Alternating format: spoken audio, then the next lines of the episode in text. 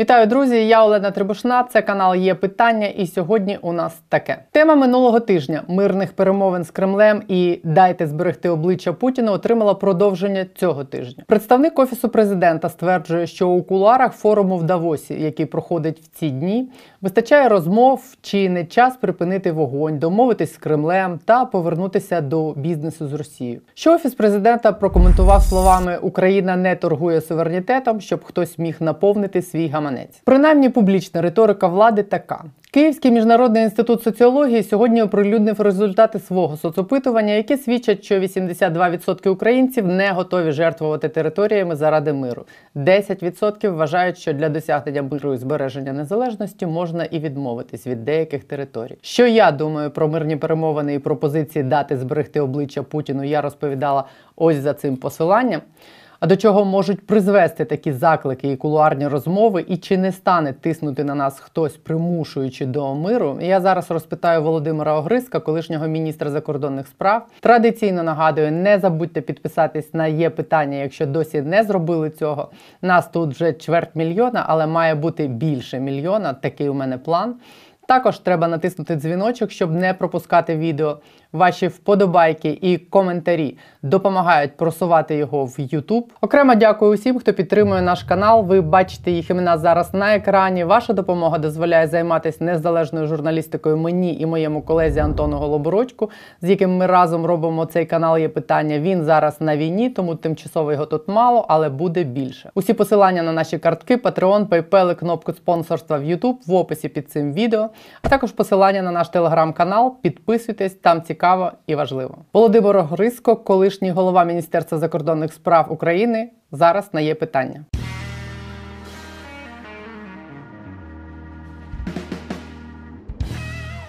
Дивіться, буквально от годину тому Андрій Єрмак, який зараз на форумі в Давосі, сказав, що вони створили групу, в якій він з колишнім генсеком НАТО Расмусеном буде займатися пошуками, домовленостями про ті безпекові гарантії для України. Як ви вважаєте, чи це можна вважати запуском цієї всієї історії, чи вірите ви в те, що ці гарантії взагалі реалістичні, чи вони забезпечать нам безпеку? Ну, ми повинні подивитися на те, що буде запропоновано як гарантії. Якщо це буде е, те ж саме, що було написано в Будапештському меморандумі, тоді такі гарантії нікому і задарма не потрібні. Те, що ми чули про те, що через три дні після е, чергової агресії е, гаранти подумають, що треба зробити і якусь зброю додати, то це не гарантії. Гарантії – це те, щоб потенційний ворог на тебе не напав. Оце є гарантії. Або якщо він напав, щоб автоматично, в автоматичному режимі е, були застосовані всі сили союзників для того, щоб цього ворога покарати. Оце називається гарантії. А те, що е, обговорилося раніше, це не гарантії, це розмови про гарантії, це знову буде пустопорожній папірець, який знову дозволить Росії через певний період часу повторити те, що вони роблять сьогодні.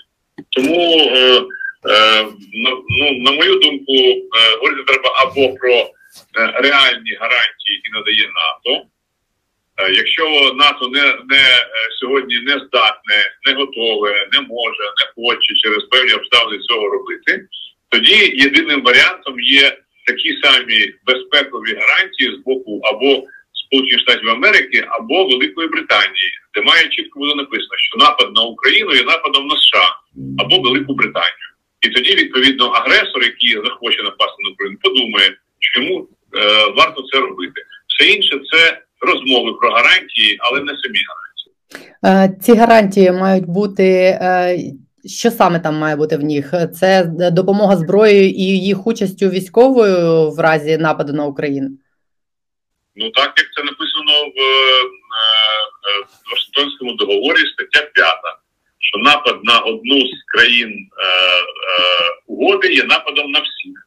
От те ж саме треба написати тоді в посторонньому договорі між Україною і США, чи Україною і Великою Британією, що напад на е, одну з е, договірних сторін є нападом на іншу. От тоді е, відповідним чином задіюються всі механізми.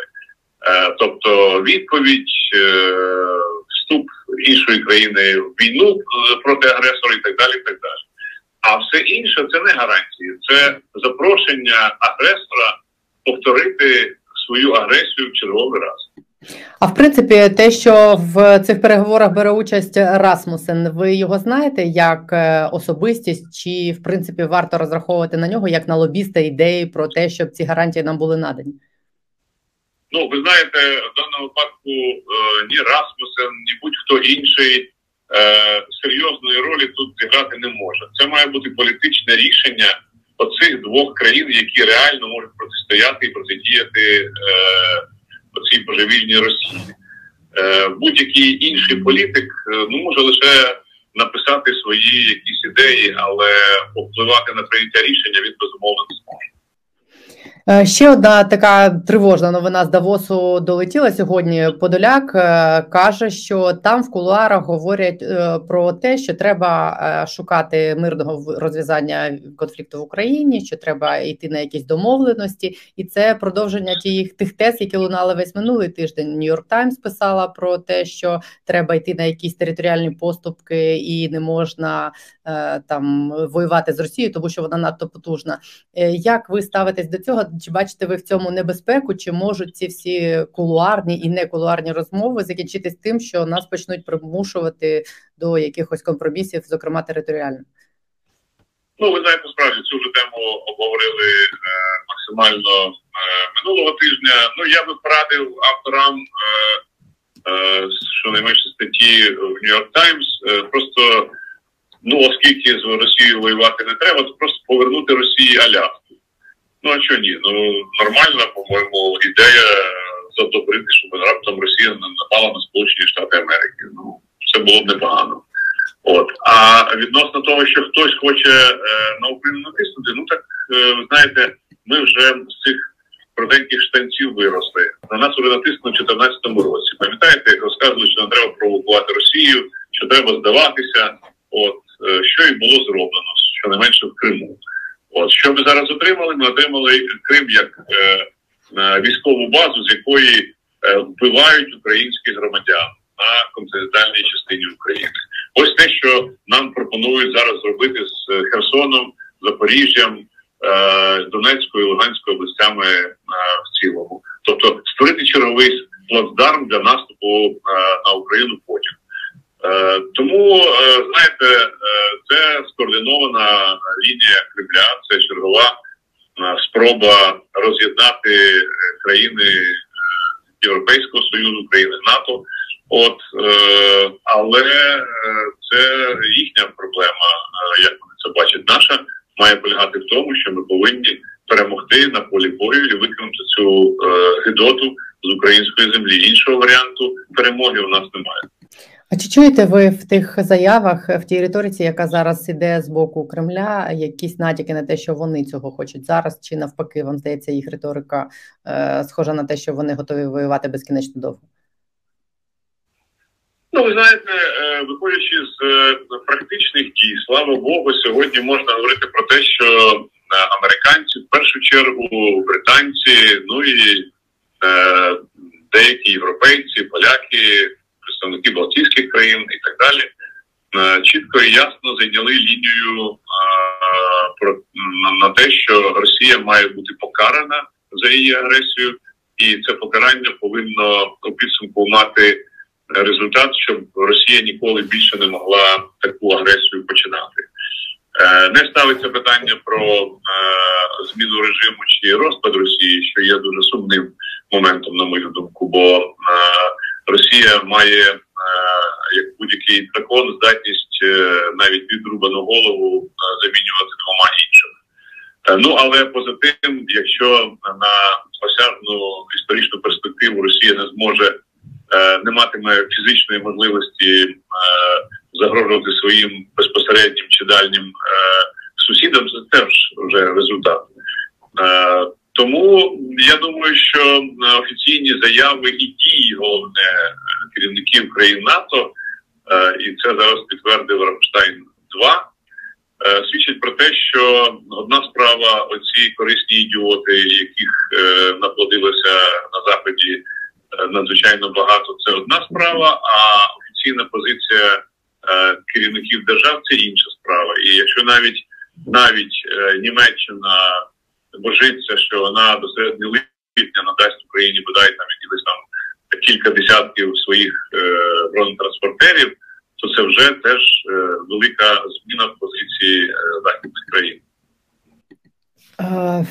Як ви бачите, як буде працювати оця і ця коаліція, яка зібралась в Рамштайні, і той ленд-ліз? Чи здатні вони, чи готові вони піти так далеко, щоб надати нам всю зброю, необхідну для відвоювання тимчасово окупованих територій і включно з Кримом?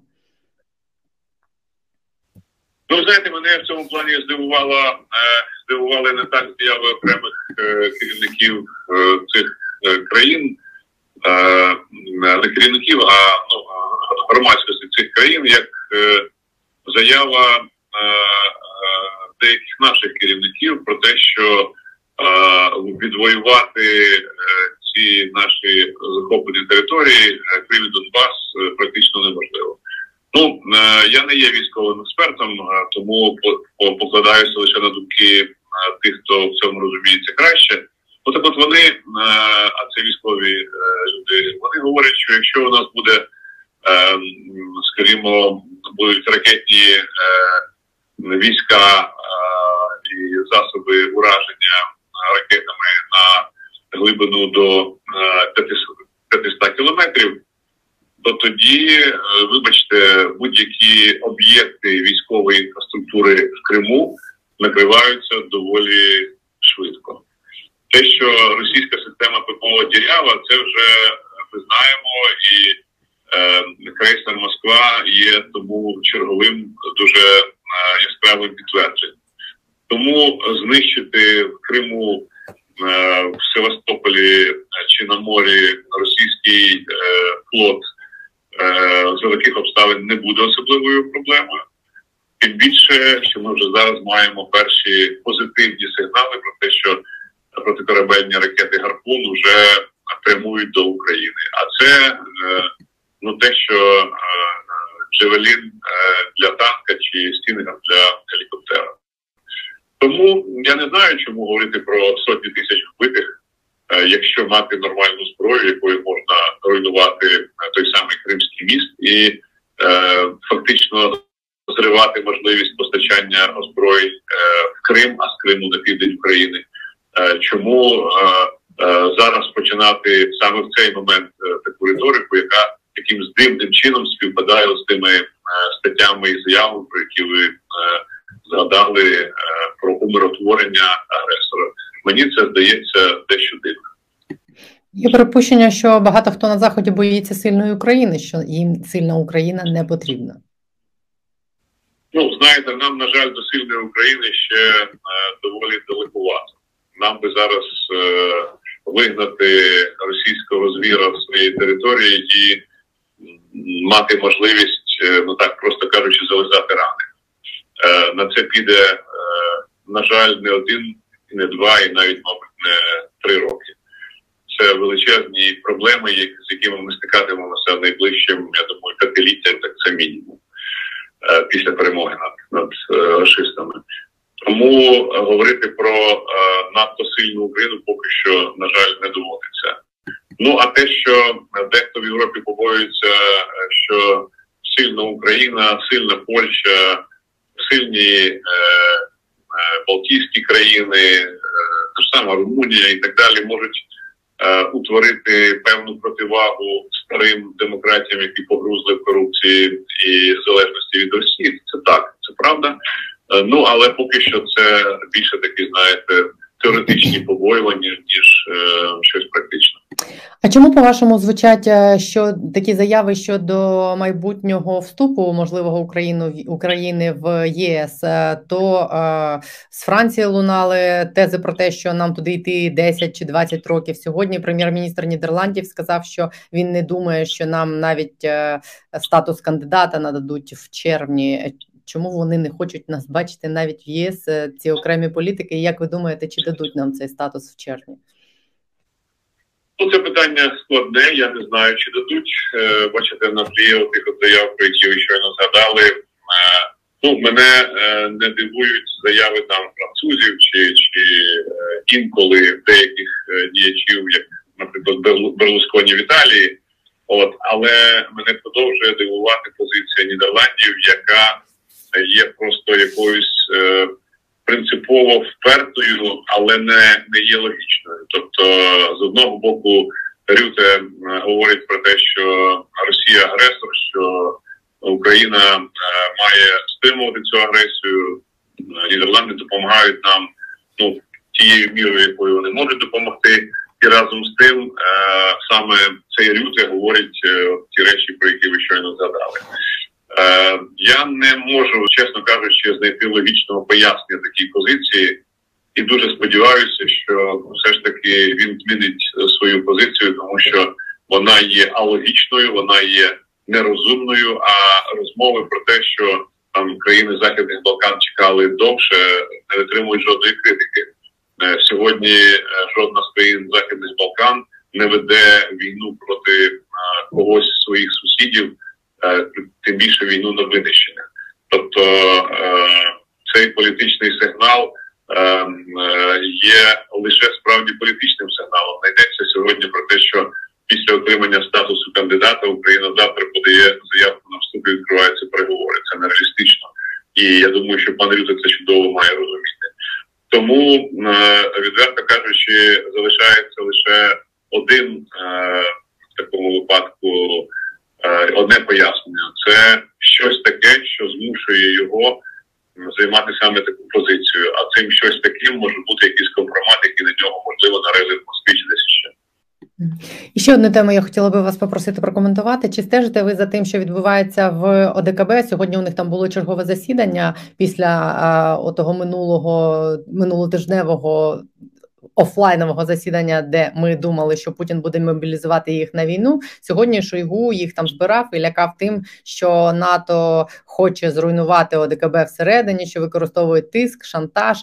Ну, вони так виглядає, що О Д К Б реально зсередини розвалюється, що ті члени О Д К Б, які не є Росією і Білоруссю, не дуже хочуть в принципі брати в цьому участь. Чи правильне це враження, і що буде з цією організацією далі, і чи будуть вони підтримувати Росію у війні проти нас?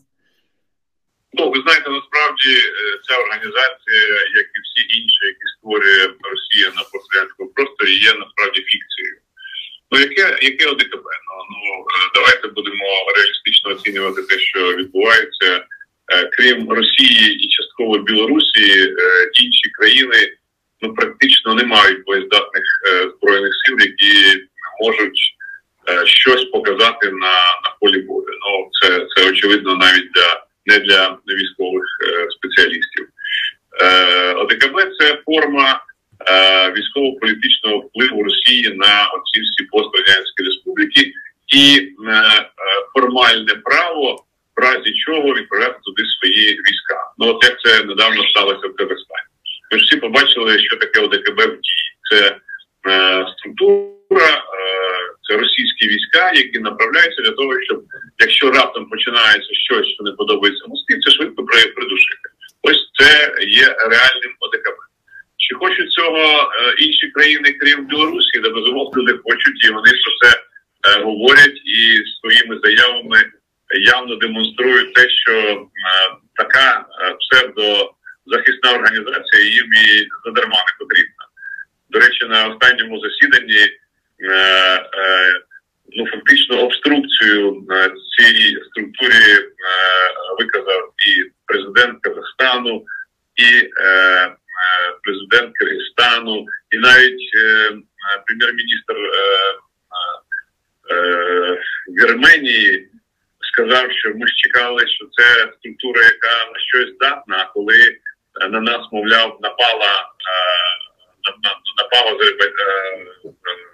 Азербайджан, то ми ж так і не дочекалися жодної реакції від цієї нашої, начебто, безпекової організації.